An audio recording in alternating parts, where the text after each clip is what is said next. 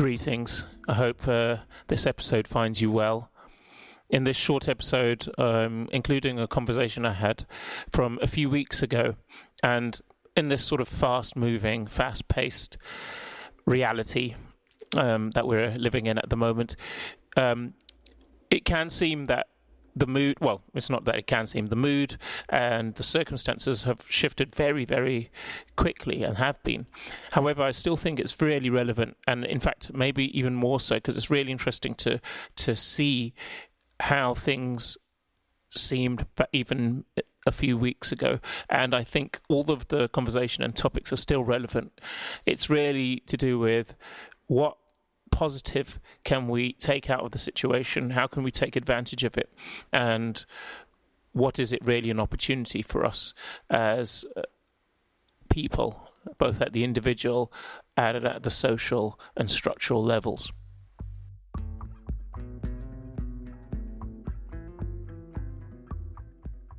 So I'm very, very pleased to be joined by Claire Koryczan, um, who I've worked with for many, many years in the field of technology.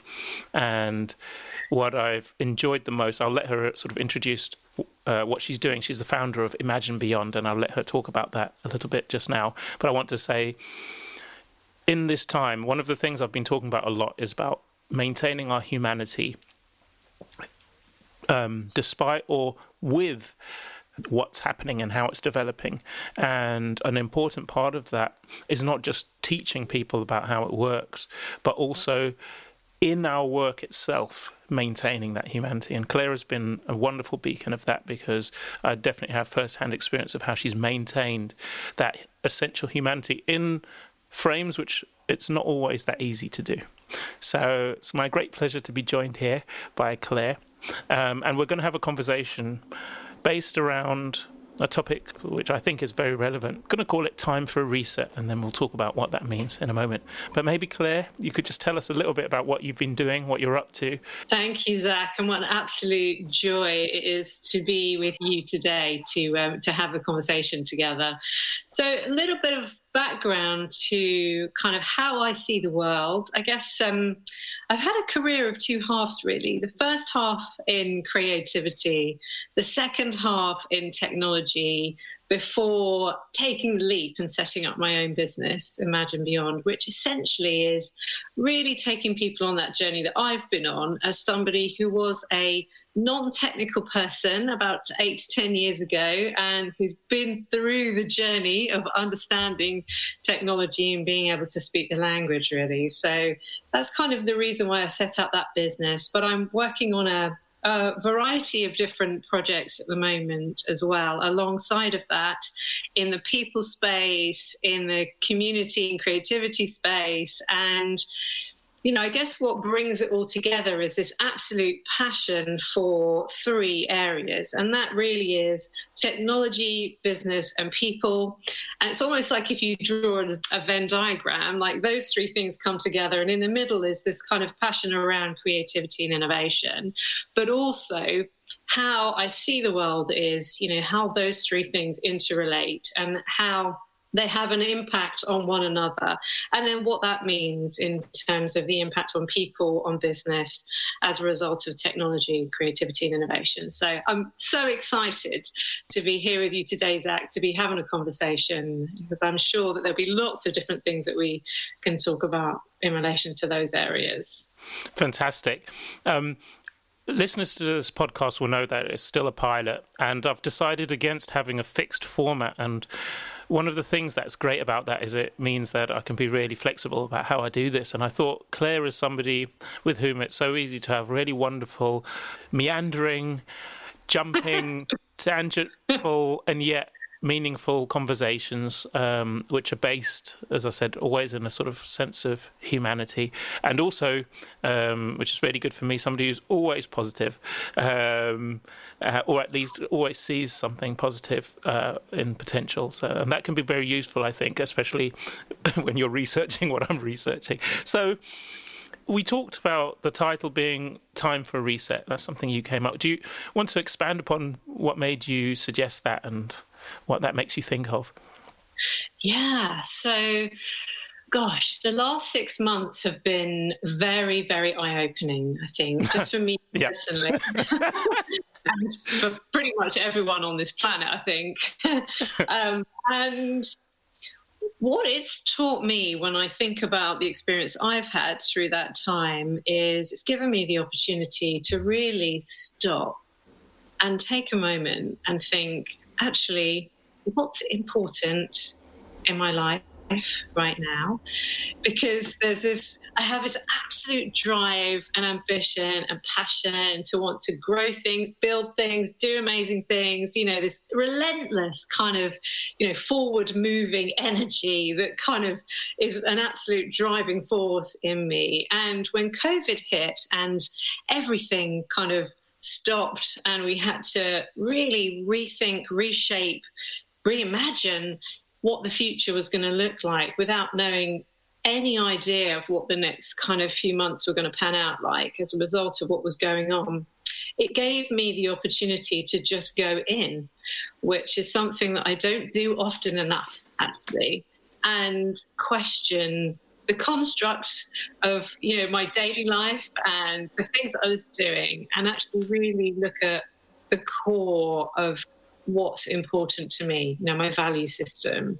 What are the things how i make decisions what's you know what are the things that are really meaningful that are you know worth my time and energy moving forward in life. So i just love the thought that lots of people will have gone through that experience in terms of do I need to buy all of these things? Do I need to do lots of networking events? Do I need to, you know, spend time doing this, that, and the other? And actually, when you take a moment to stop and reflect and actually question yourself, it's a really beautiful moment that I think has you know opened our eyes to many many different things so that was my kind of thinking just based on my own personal experience and you know having gone through that period of reflection and redefining what the future is going to look like and all of that. So that's where it came about, really, Zach. Have you experienced the same? Yeah, that's what really touched me about this because I think it's been also a moment to see others. I think the world for many people or many groups has been in many ways not really working in a sustainable way. But I kind of think of it like the merry-go-round stopped. Um, there's a I can't remember the name of the psychological phenomenon, but I think it's sort of driven by adrenaline. Like when you're under high stress in almost intolerable situations, you tend to be able to sustain yourself. And then when you stop, sometimes the people collapse. Um, I think Solzhenitsyn in his um, novel, oh, well, it's not really a novel, it's a sort of factual book, uh, The Gulag Archipelago. I can never say that correctly. Of course, I'll. um, anyway, um, he, he has loads of stories of these men who survived these, you know, unbelievable uh, conditions.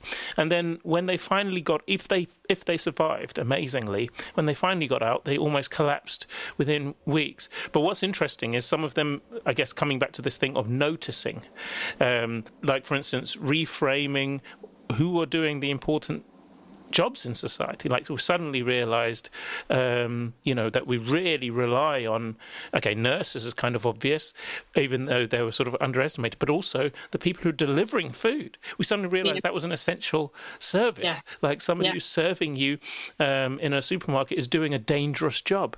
These kind of realizations come up, and then it's like, well, what does that mean? Or maybe even the whole sort of structures of society with uh, various types of prejudice and discrimination. And I think when everything was just going full pelt, in a way, even if you were oppressed, you didn't have time to sit and think and talk about it. Yeah. You know, I you know, I just go back to work and whatever. Nobody needs to hear or wants to hear. My my boss certainly doesn't want to hear about me being stopped by the police on the way there. It's just get on with whatever. And I think one of the interesting things about time for a reset, as we've seen illustrated in Zoom meetings, for example, is somebody's kid exists. That's part of their life. And from time to time, they're going to walk in at the awkward moment, yeah. or you're going to have a cup of tea, or somebody's just. And suddenly, the weird thing is, we're humanizing the person because we've all yeah. just had to sort of say, yes, that actually happens. My friend. Zoe actually has a life outside of the fact that she's a UX designer. Of course she does. And that's interesting. And yeah. all the things that I have to consider and she has to consider and the rest of the world, um, that, that can all be encompassed in time for a reset. Yeah, and I think what's really beautiful about that is this entire globalization of getting everyone online into a virtual space has meant that actually we are bringing our whole selves into that environment because we are in our natural habitats, or for the most part, we have been. You know, as you've described, you are seeing that there are pets, there are children.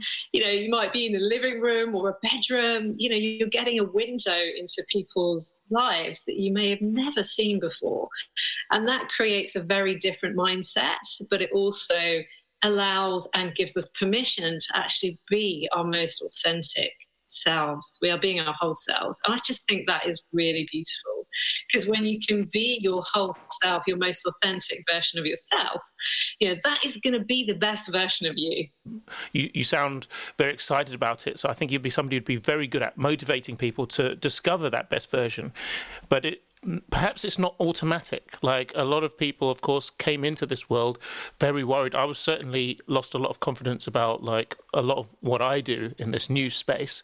Uh, I put my hands up to say that I, I didn't feel immediately as comfortable online here, and that's a barrier to being the best version of myself. Even though I could, of course, feel comfortable at home, but the, the, there's a certain concern about how that translates, how I translate over a, a screen. And also, in a sense, we do wear uh, metaphorical masks. Like, I am a different person when I go to the office, to when I go to the music studio, to when I go home to my family. And actually, it's not because any of them are not genuine. It's what I feel comfortable bringing to all those spaces. So um, it's been interesting because many of us have been forced to remove those, whether or not we were ready for that.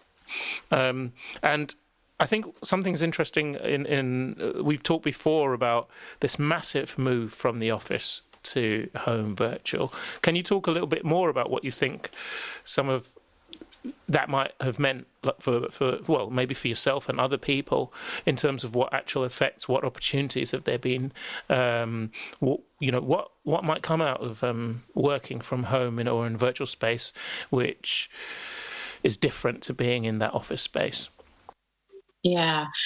I have to be honest with you, Zach. I found it really hard at first. Um, I'm really fortunate to be in a in a beautiful co-working space uh, with Soho Works, which is part of Soho House, and found my tribe being there when I joined last uh, summertime and loved being part of a community of like minded, creative individuals who are all really interesting and, um, you know, great to speak to in terms of ideas and all sorts of wonderful stuff. When lockdown hit and I was forced to solely work from home and not have any interaction physically with any other sort of human beings apart from my family, um, I found it really difficult because the natural extrovert in me gets my energy from being around people. And I really found it very limiting in terms of the physical space and not having that opportunity to interact with other human beings. Although I was doing it virtually, not quite the same though. And the way that I was able to able to overcome that, because I spent I, th- I think four or five days I was in my house and I didn't leave, like in the early sort of weeks of lockdown, and I um I just thought, oh gosh, I, I really do need to just you know, be outside. And so I went for a run, and that just changed everything. I was able to get out into the fresh air. I remember putting my arms up in the air as I was running, just thinking, yes, looking up at the sky. Appreciating things which you'd taken for oh, granted. yeah, just breathing in the air and taking it all in and observing nature and just feeling really grateful, you know, that I was here on this planet. Although there are, you know, lots of challenging things going on sort of external to that, that you know, I live in central London and, and, I'm able to do these wonderful things. So, yeah, I found it really hard at first. But then on the flip side, I also think that I, this is the most creative and most innovative that I've been because I've been able to have pockets of time where I can just be. And be more mindful and tap into those alpha brain waves. Prior to this, the time when I would have ideas would typically be in the shower or when I'm going for a run. You know, when I'm not disturbed or distracted by anything, no technology, no people, no anything. I can just tap into problem solving, creative brain. But what I noticed in lockdown was that I started to have ideas left, right, and centre all over the place because I would, you know, take a moment to stop and reflect. Or it's just a very different mindset and a different environment than constantly being distracted. And uh, I've definitely found that this last six months has been probably the most creative and innovative I've been in, in my entire career. And that, uh, and I don't think I'm the only person that's experienced that. I think that's happened. You know, we're seeing it all over with explosions of innovation and creativity and new ideas that have been coming out over the last six months. So yeah, it's got sort of it's polarizing, isn't it? On the one side, it's really challenging, but on the other side, there's huge opportunity and uh, and great things to come as a result of that shift in our environment. And do you think that there's anything we can learn from now that we can take over to? I think you know some people are moving back into occasionally uh, working in the office or um, having in-person meetings. What do you think are the, the the healthy things we can maintain, no matter how things develop? I think it's always really helpful to take a moment to stop and, and reflect on where we've come from. And that's what we did at the beginning of lockdown. It was that time for reset. And I kind of feel like now is another time for reset or another time for reflection actually as we look forward into the the autumn winter months as you know as as um as things start to get a bit darker and we start to spend even more time in inside um, i guess the way that i would approach that is to look back and think what have we actually achieved?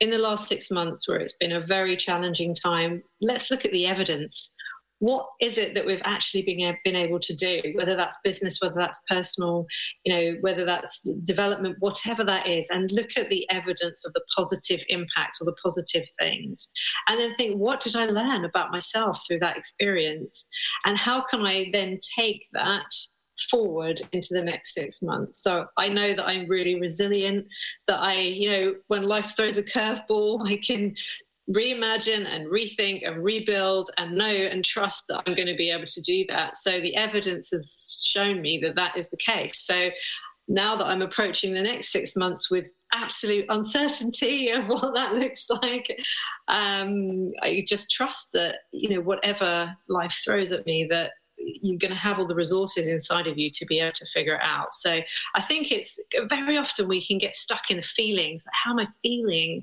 about things? And that might not necessarily be very helpful. Um, so it's it's good to look at the evidence. Like look back and look at the evidence. What is that actually telling you about you and what you're capable of, and how you are able to respond in those moments of challenge? And remember those things because we can very often forget those because they sit in the past when we're faced with the future. So that would be my yeah, that would be my approach. For our listeners, I'm just going to um, offer that this isn't uh, unrelated to the technology. Um, it's actually directly linked because Claire and I have talked a lot about how this reset can also be talked of in relation to our um, everyday use of these technologies. So I sort of posed four questions before we started this. Um, and it was about how we can reset our relationships with technology, our expectations of technology, our experiences of technology, and our understanding of technology. And of course, for each of us, that's going to be a different answer, but there are definitely going to be some commonalities. Um, I don't know, Claire, what have you learned in terms of, as you said, looking at the evidence uh, over the last six months or so? What have you learned about your relationship or your expectations or your experience of technology? Yeah. What I've learned about my relationship with technology is to be able to be become less distracted by it. So, working from home for the most part, what I've been able to do is have intense, high focus periods of time when I am not distracted with anything other than what I need to focus on for that particular period of time. And that has changed my relationship with technology in many ways because can i ask how you've done that by the way how, how have you how have you done your focus like have you yeah. um, switched things off or do you use yeah. an app or how no so it's really simple to come out of everything on the browser unless i'm working on one particular thing close all the apps down put my phone out of the way so i can't see that and then give myself a period of time so right now until 12 o'clock what I need, and give myself a goal. This is what I need to. So there's a fixed time and there's a fixed goal which you can visualize and. Yeah. Yeah. Or I will say, I'm not going to have any lunch or I'm not going to have any dinner until I have finished. so a little bit of um, stick as well as carrot. Yeah. oh, is that but a carrot? Is that a carrot? Is that a stick? It's a carrot, isn't it? Something to look forward carrot, to. Yeah. Yeah. but it's yeah. also a threat, so that's stick. Interesting. it's a stick carrot. Good. also managing expectations as well. Mm. So my colleagues and people that I'm working or collaborating with, just saying that for the next four hours, you don't expect to hear anything from me because I'm purely focused on X, Y, Z. And has really worked for me to have like intense periods of focus. And then outside of that, you know, you can interact with other things. So that has changed my relationship with technology in many ways. Um, social media, I kind of have a bit of a, you know, love, hate, hate's a strong word, but love, less love relationship there. in many ways. Uh, I think that you can very easily get lost in it. And I would rather use my time productively and read or you know do something that's going to nourish my soul rather than get sucked into a kind of endless feed of of inter- interactivity. Uh, so that and i guess my expectation of technology i always get really excited about tech so my expectation is that it's going to make our lives better. It's going to make us more productive. It's going to help us do things quicker. It's going to, you know, it's going to change the world for the better. And for a lot of the time, it does actually do that, but in many ways, it doesn't. So I have high expectations of technology, but at the same time, I'm realistic to understand the nature of how we use technology and in many ways it's it's not helpful for us so yeah um, and my understanding of technology i guess if i'm able to not get sucked in to those habit forming uh, rituals that come with technology and apps and stop for a moment and actually ref, reflect and question you know why i'm interacting in certain different ways and that's when i can really start to understand the impact of technology for me and what it's going to do and what it isn't. But it's kind of having that awareness to almost hack your habits, you know, to interject just at that point where you're just going to reach for your phone or just something that's an automatic reaction. I think being aware and having that consciousness is, you know, creating a better understanding of my relationship with technology. And do you think it's been easier to think about this exactly because we've been in this period of time? Right? So Definitely. before we're sort of on, we're coasting along, it's, everything's automatic, 100%. and now you've. Yeah. Um, that's interesting. Yeah. I think one of the things that you touched upon there as well that's really interesting to me is uh, you talked about your expectations of technology and I guess one theme I've had going along in this series is I, felt a little bit, especially as somebody who's worked in tech and been among people who got in for very similar reasons, loving to work on problems, seeing very optimistic um, ideas, a little bit idealistic about what technology can do for human beings, and then coming to an awareness that that is all, of course, within the scope of possibility, but that is not destined to happen. Like human beings need to direct it that way. It's like, um, you know, a car can be super powerful and get you to the hospital on time if you drive it to the hospital if you drive it over the cliff, the car drives you over the cliff. And I think this is one thing that I've I've kind of felt like a lot of people in my position, we've been so excited that we almost yeah. became evangelical instead of yeah. steering the wheel. And and I, I really think that that doesn't make it any less exciting, but it mm-hmm. means that we need to be grown up and responsible. And I, that's what I think yeah. I feel has been lacking from technology a sense of respect. Like, I feel like we've been teenagers, excited teenagers for the last three decades. And now it's time to grow up and say, well, there's some responsibility here because it's not by itself going to be fantastic. We need to steer it so that it does the fantastic things, and that's why um, there has to be some value system underneath that, which is about, which is why I sort of talk about, you know, humanizing tech because if it's just left to its own device, it it um, it can be anything. There can be any result. And as we've seen, purely economic arguments don't necessarily make our lives easier and better. I mean, the the phone in your pocket got is more powerful than the one that got people to the moon the first time, and yet people are not I'm not general turning around to people who are saying, "Oh, I'm so much less stressed than my mother was," and and and that's that's worrying to an engineer. That's like, wait, how can the things be getting exponentially faster and better, and yet people don't feel exponentially better off, or you know that that some some some some kind of alignment has gone a little bit wrong, and and maybe this chance for reflection is all of us to sort of say, okay, right we, we tried that out. Now let's let's sort of talk about how we should do this properly so that we can take advantage of all this amazing creativity people have, but we can also um, take care of all the different people who are in society. We can recognize who's actually what is essential for people's health, for their well being, um, what are the things that are actually important in society for each of us. And I guess that's when we expand this question out from ourselves, like what we've as individuals discovered about our relationships or expectations of technology, and what we might learn from that to think about what what can we see in the society? Like what what could we ask people to expect? Uh, what's it reasonable? What kind what would be a healthy relationship in general for people?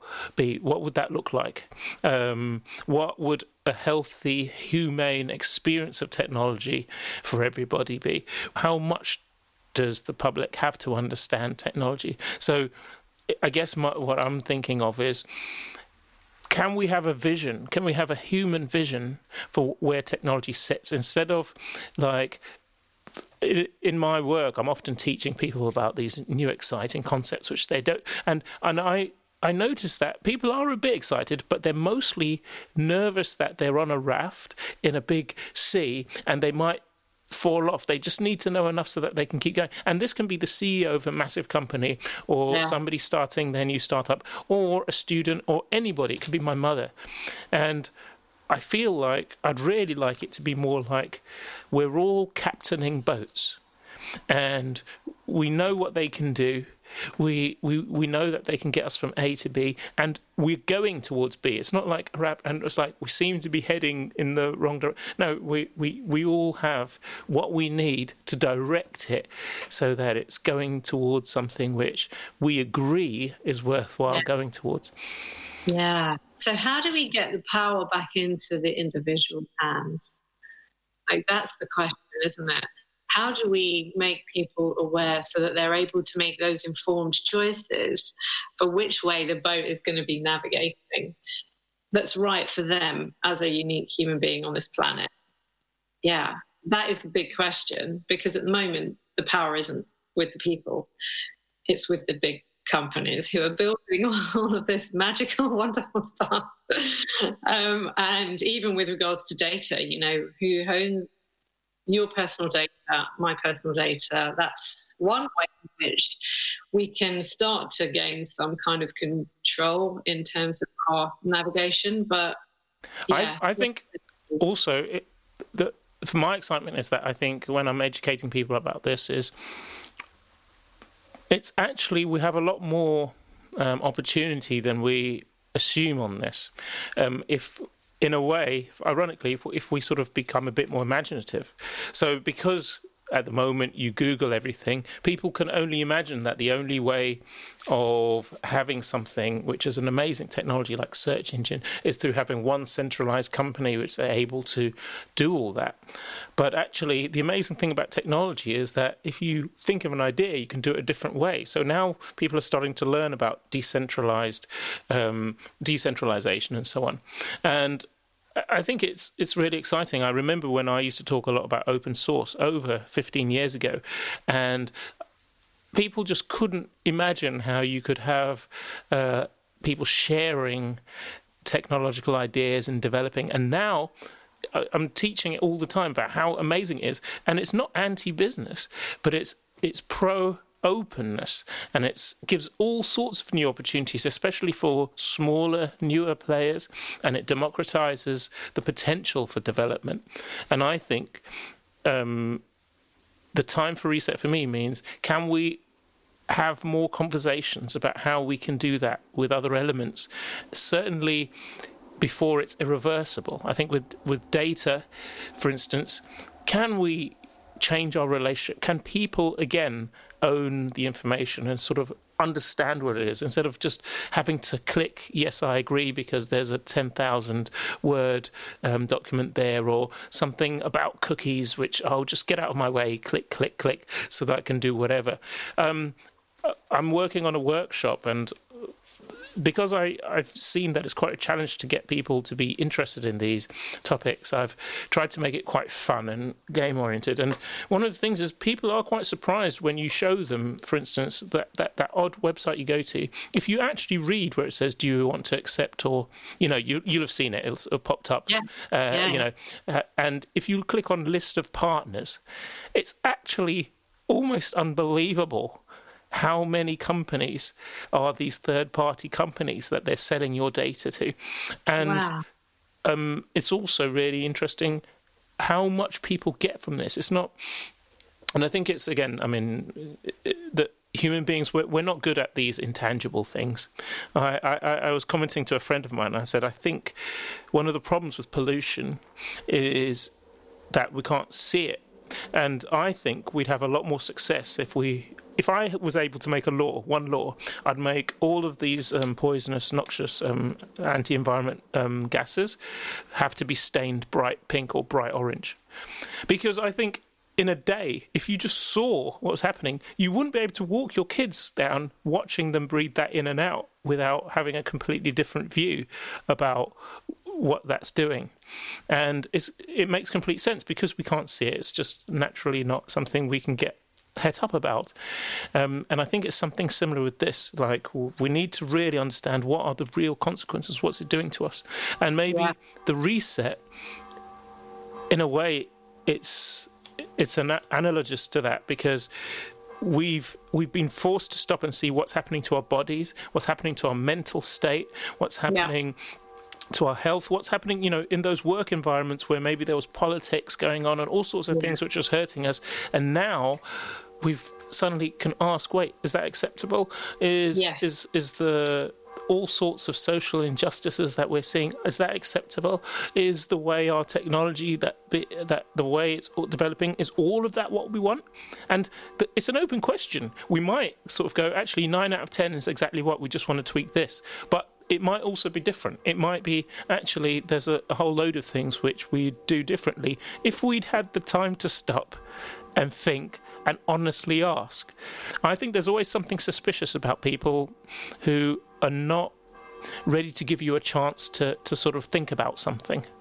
You know, like when you're being rushed. That's that's that's sort yeah. of a con a, con person's tactic, isn't it? Like they come to no, no, you, need, you know this what you know they, they go to your mother's house and say, oh, you need to do this. You just need to, or they're Nigerian prince or something, but you need to do it now.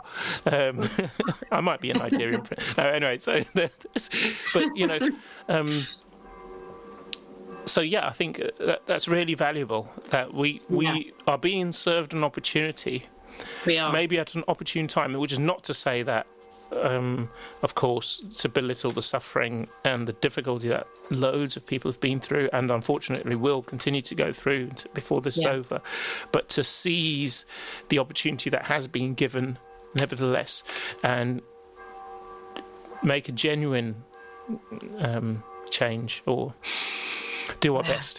Hmm. Yeah, and let's not let this moment go by because we're not going to get another moment like this in time. Really. So how do we how do we do that? How how how would you how do, how do we maintain a momentum? Because of course, human beings, like for instance, none of us are as scared as we were at the beginning. Like yeah. you were saying, you stayed in your house, or you, you or or as uh, it's very difficult to say as determined or as vigilant or so on. Human beings get used to it. It's funny, like yeah. bank robbers know that you just wait until the the guard, security guard's been working there a few weeks and then you go, you know, because you know with nothing happening. it, it's, it's, so it's, I'm, I'm, I, it's, a friend told me. So um, so no, but um, familiarity, so, though, isn't it? Yeah. Familiarity. Yeah complacency you know we sort of get back into the groove again don't we? And we and then we go on autopilot and just go about our daily lives. You know there's neural pathways get ingrained again and we don't even think about what we're doing. We're living our life through shortcuts and uh, you know metaphorically speaking and things that just make our lives easier so we can spend more processing power on the things that are more complex. So yeah i, I guess the, the way to do that is to be conscious right to be conscious of what's happening right now at this moment in time. And maybe it's about going, okay, right now I'm going to stop and take that moment to look back and think forward. What's the next six months going to be? And actually take five minutes or 10 minutes after this podcast to just reflect and take that moment and think and give myself the gift of that time and opportunity to just imagine what I want the next six months to be and what I've learned about the last six months. Yeah, that's fantastic. yeah. And actually, uh, it reminds me of something that I had an idea of doing, which is basically force myself to have a check in with myself periodically. So, for instance, in the next six months, literally put it in my diary. Maybe I'll do it after this call in my calendar. And the way I frame it is always as a conversation between me now and me then, whichever way round you look at that. Um, so I try to represent. Um, actually, I tend to think of now, future, and present. I, I really think that for me, it's really useful to have this idea of those three people, if they could meet and have a conversation, what is that conversation at that point? And so maybe putting that into a calendar, if anybody else finds that useful, um, it's definitely something I find really interesting. And I wish I'd done when I was younger, definitely. Yeah. Um, yeah. There's a there's a really lovely another lovely technique to do, and I've used this in the past myself and with people that I've coached, which is really powerful, and it's along the similar lines where you write a letter to yourself. Yeah. And what's wonderful about that is there's this part of the brain that's called the reticular activating system, which is, you know, it's almost like when you've made a decision that you're going to buy a red car, for example, just by virtue of the fact that you've made that commitment to yourself, you start seeing lots of red cars. Like, oh my God, why am I seeing all these red cars?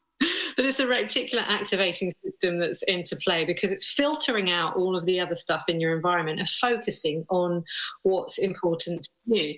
So doing that as you've just described and as I've, as I've just described in terms of that future, imagining the future and doing that is a amazing technique to use to get you to the future that you want to create. And just by virtue of the fact that you're committing or you're writing it down, the act of doing that is a very powerful way to uh, create the future that you want. Wonderful. I'm glad you used the word powerful there because, of course, you're one of the founders of um, We Are Powerful Creators. And actually, that's what I'm thinking about in a time when a lot of people can easily feel overwhelmed mm. um, and almost powerless because of these massive things. Um, those two things we've talked about giving yourself time and space and permission to check in with yourself, and also directing yourself towards that future that you want to be part of, or to make, or to create, or bring into being. That's what you can do. So I, I, would actually invite any listeners maybe to take up um, Claire's um, call there just after this. If you do have any time, maybe yeah. you can give yourself 10 minutes. If you don't have 10, five minutes. If you don't have five, one minute. I always say just, just what can you do? 30 seconds? Can you give yourself yeah. 10 seconds? You know, um, maybe, maybe, maybe, you know, and yeah. just to sort of say, well, you know, what is the future that you want for yourself and mm-hmm. for your world, whatever that means to you.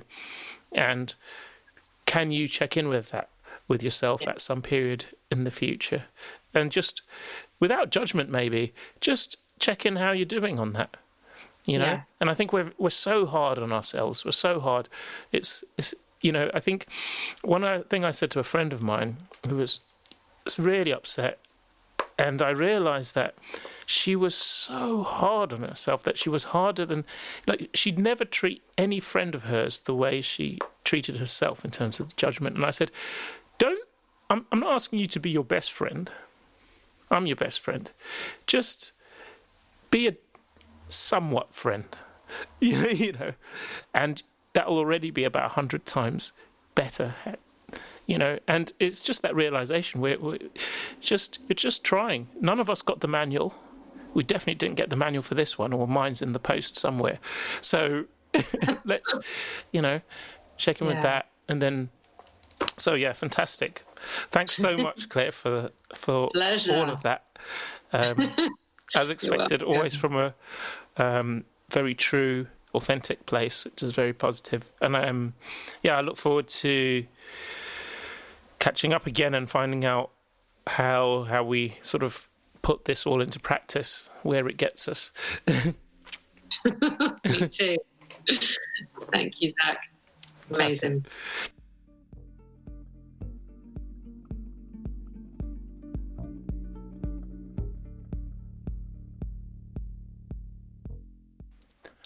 It's always a pleasure to speak to somebody such as Claire, who's both professional and um, well, I keep saying the same phrase, but manages to maintain their humanity somehow, which is not guaranteed. And yet, also, it's always interesting to get an insight into how somebody else has experienced this in their professional work and how that's interacted with their personal um, growth or development during this time. And I think one of the most powerful things that came out of the conversation that's really worth, well, two things. One, this idea of checking back on the evidence, um, not to get bogged down in just just the emotion and see what actually happened often it's surprising like uh, what, how resilient you were or how you grew through a period of crisis and that second thing is also to give ourselves time and i would really put forward that suggestion again of Claire's, like to give yourself a bit of time to check in with yourself about what are actually not only what you've achieved, that's that reflection on the evidence, but also what do you, where do you want to go, um, and what do you want to achieve, and that's on all those levels: the personal, the social, the professional, the structural, and just even articulating that can start to move you towards noticing things that are helpful for that goal. And be kind to yourselves. Small baby steps, even those will get you there if you're going in the right direction. Thanks for listening, and uh, look forward to, well, not seeing you, but um, talking to you again next time. Cheers. Bye bye.